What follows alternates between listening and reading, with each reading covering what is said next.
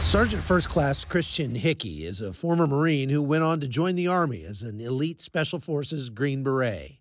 When war broke out in Ukraine, Hickey felt he had to do something, but fighting wasn't part of his calling. I, I wasn't called here to fight. I wasn't called here to shed any blood. I was just called here to tell people about blood that was shed for them a long time ago. So God has prepared me through, I'm 41 now, I turned 41 a couple months ago here in Ukraine. And before I stepped over, I went through uh, several life experiences through my military career, through my law enforcement career, through my Christian uh, walk with Christ. And uh, that has turned into coming over here as called and to be obedient and to serve God as, as any way I can. And that has been through uh, gaining access and placement with Ukrainian soldiers, giving them the tools they need to uh, survive, and then giving them Jesus, showing them what makes me tick inside, showing them the faith, show, just pointing everything that I do through my speech, through my training, through how I uh, communicate.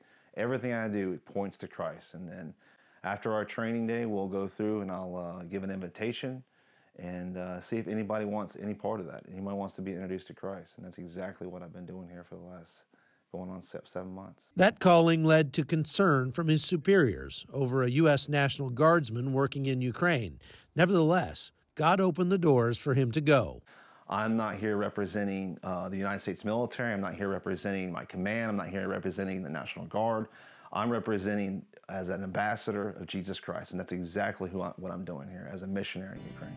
After he arrived, he found the Ukrainian troops in desperate need. These guys don't have medics. They, they have like one medic per like a line of like over 100 or 150 people on the line. Tactical combat casualty care happens to be one of Christian's specialties. So, in 2003, I joined the United States Marine Corps as an 0311, which is an infantry marine and that is the basics infantry of how to do trench warfare, how to do A, B, and C, and, and understanding how to close with, destroy the enemy by fire maneuver, or to repel, repel the enemy assault by fire by fire and close combat.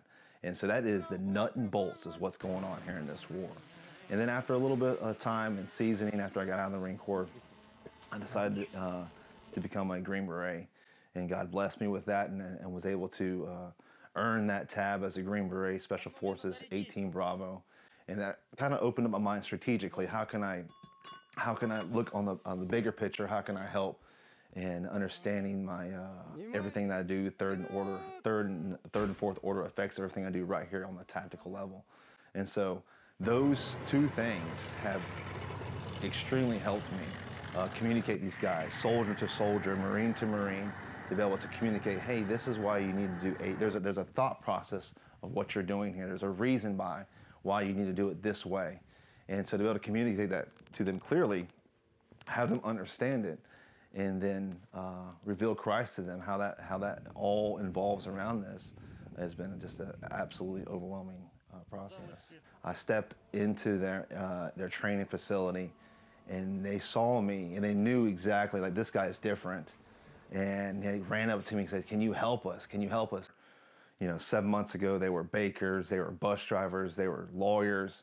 Just giving them the skills to be able to stabilize their brothers to help them get them to a higher level of care. That's mostly what I like to, to deal with is, hey, um, here's how you save your brother's life, or here's how to, to stay alive if you find yourself injured. My line is Jesus Christ. I didn't ask for this job. I wasn't somebody wants to come over here to be a war hero. I don't want to be over here to be known for disobeying orders or anything like that. I just want to be obedient. I want to serve. I want to show people the love of Christ. What that looks like is whatever God reveals to me on the ground at the tactical level. And the time he's spent with these men on the front lines has given him a deep appreciation for the hardships they face.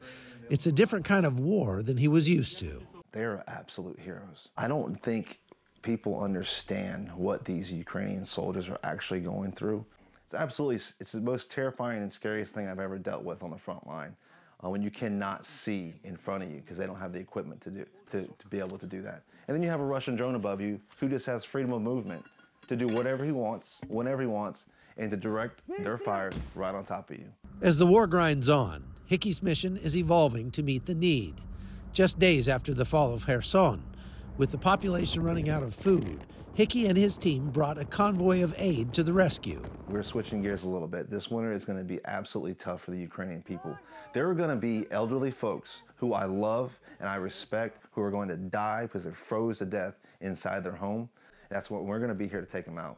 I'm going to deliver them firewood. I'm going to deliver them food all throughout the winter. We want to basically be the hands and feet of Jesus. Uh, there's a very, very strong, powerful NGOs bought all this food and they don't have the action arm to actually deliver it. We'll take the food and we'll make sure it gets to the right people at the right place at the right time. Reaching the villages around Kherson is especially dangerous since the area is still littered with Russian minefields. So the people are all the more grateful when Hickey and his team risk it all to get to them. But there's one thing these villagers need more than food. Lord, I pray that you protect these people. The needs that they need every day. From the food, the water, electricity. We want to give the food hand with a Bible and pray. So we just don't want to give food. We actually want to give Jesus, and that food gives us the access and placement to have a conversation about Jesus. And they're eager to show how the Russians brought death and destruction.